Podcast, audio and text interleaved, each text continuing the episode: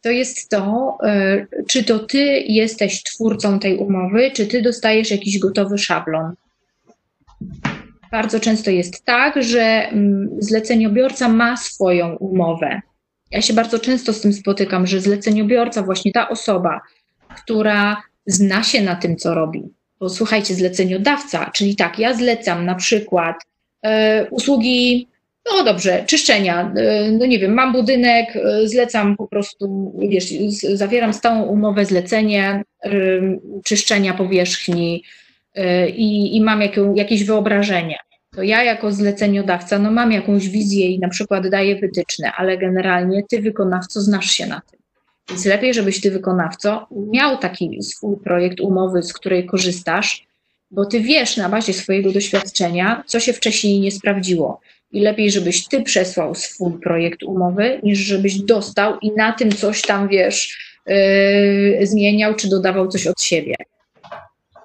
Jeśli chodzi o te kwestie związane z, yy, z na przykład z dodatkowymi zadaniami, co się też yy, pojawiło w Waszych pytaniach, to, yy, to powiem tak. Jeżeli Ty sobie nie wpiszesz tego w umowie, to dla zamawiającego to będzie oczywiste, że Ty to miałeś zrobić. Tak, no powiedzmy sobie szczerze, no ja mam jakąś wizję, ja się na tym nie znam.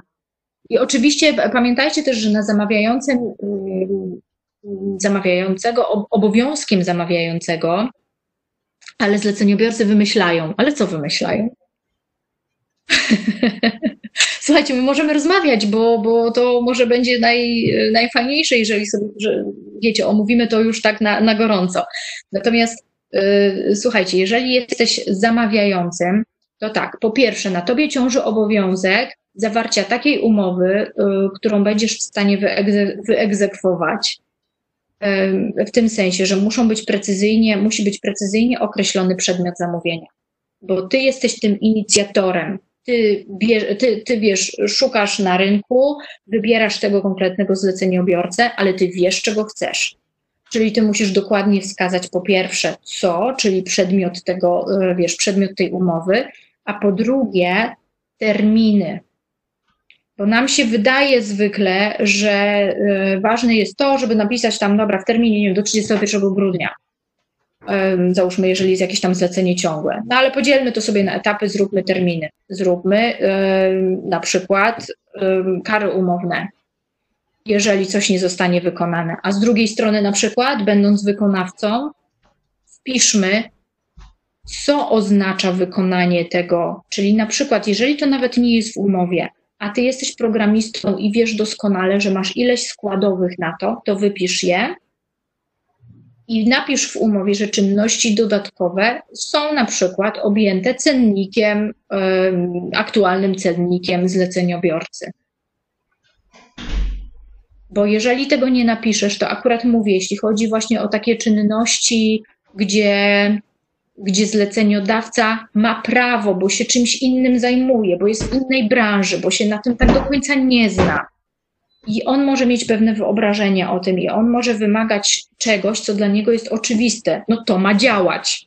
A to, że ty nie, nie przewidziałeś, że to ma być, nie wiem, że ja nie miałem jakiejś platformy na przykład, która powinna, na której powinno to działać, to już jest twoja sprawa. Na ogół wykonawcy są w trudniejszej sytuacji, w tym sensie, że wykonawcy, wykonawca dopiero na etapie realizacji umowy odkrywa, że zamawiający miał mniejszą wiedzę, czy dysponował mniejszymi kwalifikacjami, wiesz, no, do tego, żeby ocenić, y, co jest dokładnie przedmiotem tej umowy. Czyli po pierwsze, ten zleceniodawca musi wskazać ogólny cel, ale po drugie, y, wykonawca może albo w umowie, albo nawet w załączniku wypisać, co się dokładnie składa, jaki jest zakres jego zadań. Dość często też jest tak, że wykonawcy są tak, y, mają tak dobre serce, że robią różne rzeczy, które wiedzą, że są poza umową, po to, żeby, żeby po prostu zrealizować ten projekt. Tylko, że popadasz wtedy w dodatkowe koszty, masz do siebie pretensje, że nie przypilnowałeś tego w umowie, a dość często jest też tak, że potem dla zleceniodawcy 90%, 90% czy 100% jest tak, że zleceniodawca myśli, że no to jest przedmiot umowy. No skoro to robisz, to, to nie jest to poza umową, tylko po prostu robisz coś, co do ciebie należy. Nawet jeżeli. Właśnie, ty... Mogę tutaj przerwać? Tak. Masz zlecenie na umycie maszyną czyszczącą powierzchni podziemnego parkingu mhm. pod budynkiem. Panie Piotr, ile to kosztuje? Mhm. Przykładowo mówię złotówkę za metr kwadratowy. OK. Ma pan taką maszynę? No mam. Mhm. No to ja wchodzę i nagle się zaczyna. On mi mówi, ale to wie pan, musi pan najpierw pozamiatać, musi pan najpierw to, musi pan najpierw tamto. Ja mówię, dobrze, ja wiem jak to zrobić.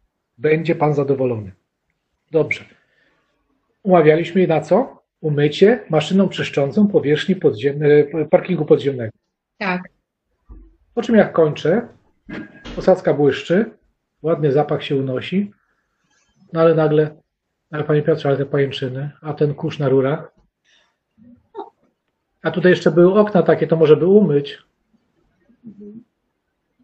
To są właśnie tego typu klimaty, no nie? I to jest, y, że tak powiem, nie wierzę w każdej branży, no nie?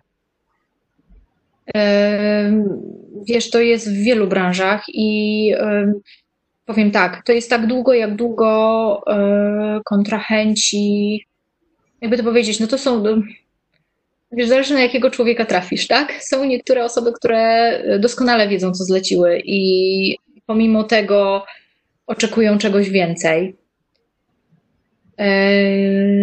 No właśnie, właśnie, że powinieneś edukować człowieka. Znaczy, y, ja też zwrócę uwagę na to, że dość często jest tak, że y, wykonawcy biorą, wiesz, przyjmują realizację zlecenia po rozmowie.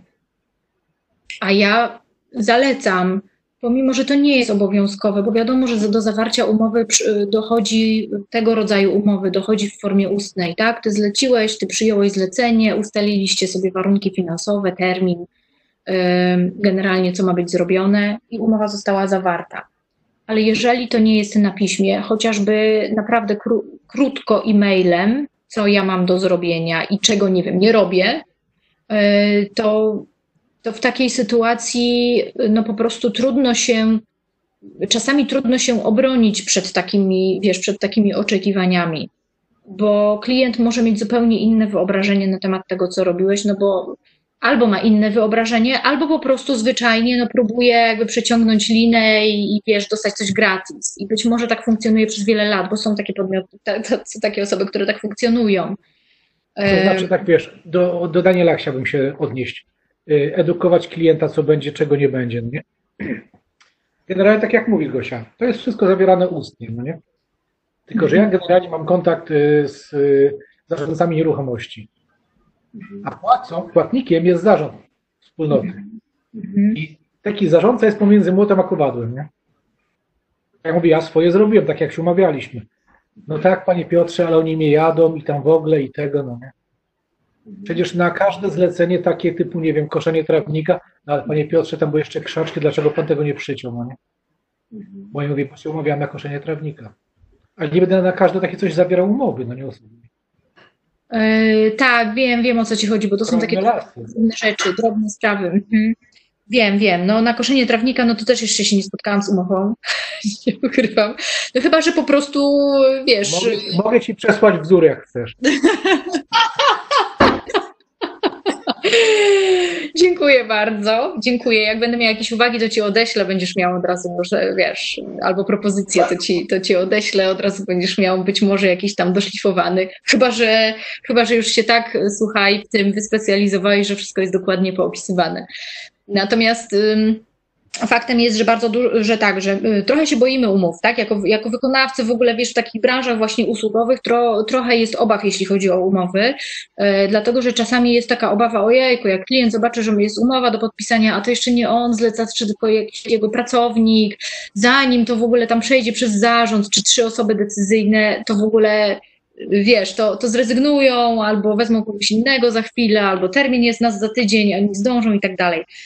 Okej, okay, no to zrób sobie na przykład jakiś taki, przygotuj sobie chociażby taki, um, taki zestaw tego, co ty zrobisz i prześlij to mailem w e-mailu, po prostu w e-mailu, jeżeli jest e-mail. E, SMS-em.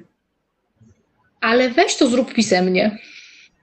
Czyli y, jasne, w takim i takim terminie, jeżeli pogoda będzie dopisywać, wiecie, no bo to już potem są takie niuanse i do, dochodzimy do takiej sytuacji, kiedy jak się już zastanowimy, ile aspektów jest, to nagle nam się robi umowa. Ale weźmy chociaż te kilka takich aspektów, o ile to możliwe. No mówię, chociażby SMS-em, dobra, umawiamy się na koszenie trawnika, to kosztuje tyle, zrobię to w dniu takim i takim, a jak będzie padało, to następ, następnego dnia, nie wiem, po ulewie. Yy, I wtedy masz, umówiliśmy się na koszenie trawnika. Możesz też dopisać, jakby pan chciał coś jeszcze, to proszę o informację i, przy, i zastanowię się nad ceną, albo podam panu cenę. Ale zróbmy to w formie pisemnej. Po prostu. I, I jeżeli ty jesteś, wiesz, ty jesteś fachowcem, ty wiesz, z czym się możesz, y, czego możesz oczekiwać, bo ty masz w tym doświadczenie. Tak samo jest, y, wiesz, w innych branżach. Y, mamy tutaj branżę, wiesz, usługową, mamy branżę deweloperską, tak? Właśnie tak jak Karolina mówiła, tak, deweloperską czy budownictwo. No to tak, w umowach B2B, ty, jeżeli jesteś, jeżeli prowadzisz działalność, to ty jesteś potraktowany jako profesjonalista. I w sytuacji, kiedy ktoś ma jakieś roszczenie wobec ciebie, to ty jesteś traktowany trochę inaczej niż taka osoba, która jest gdzieś tam na umowie zlecenie, wiesz, praco, ala pracownik. Um, jesteś po prostu traktowany jako osoba, która wie, do czego się zobowiązała i oczekuje się od niej najwyższej staranności.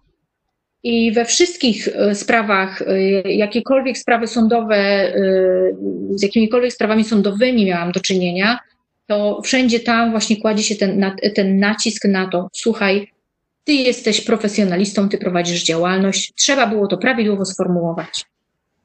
I trzeba było wskazać. Przy odśnieżaniu, przy odśnieżaniu to jest bardzo ważne, tak zwane dochowanie szczególnej staranności. Czy było odgarnięte, czy nie? Czy mam w zakresie obowiązków posypanie piaskiem, czy solą? No właśnie, ale to ty wiesz o co spytać i wtedy jak wiesz o co spytać... Nie, no to mam w umowie, ale ludzie nie wiedzą, co jest w umowie. Występują z roszczeniami po prostu, o to chodzi. Tak, ale to też ja apeluję troszeczkę tak, e, taki, no, no powiedzmy quasi apel do, do wykonawców. Jeżeli ty wiesz, że doskonale lepiej, o wiele lepiej się znasz na tym niż ten twój zleceniodawca, to dopytaj go. Czasami jest tak, i z tym też się spotkałam, że, że, że ktoś ma jakiś tam zamysł i chce na przykład, nie wiem, przy pracach informatycznych. Słuchaj, zrób mi taką i taką aplikację, potrzebuję tego, tego, tego i tego. I, i, I ja mam prawo się na tym nie znać. I ten człowiek powinien mnie dopytać, a słuchaj, a czym ty się posługujesz? Jaka to jest platforma? W jakim ty chcesz to terminie? A wiesz, że to na etapy, a wiesz, że to y, będzie, będzie się wiązało z tym, z tym, z tym. No ja mogę tego nie wiedzieć, to ty musisz dopytać o to. I jeżeli dopytasz, yy, wiesz, nie, nie, nie zrobisz tego na takiej zasadzie, a nie spytał, a na pewno się przyczepi. Teraz patrz na Arka, jaki jest ucieszony. Wiesz, to, to jest obopólna praca dwóch stron, więc umówmy się, że jeżeli my chcemy uniknąć takich, wiesz, sytuacji konfliktowych czy niedomówień, to też musimy o to zadbać jako wykonawcy.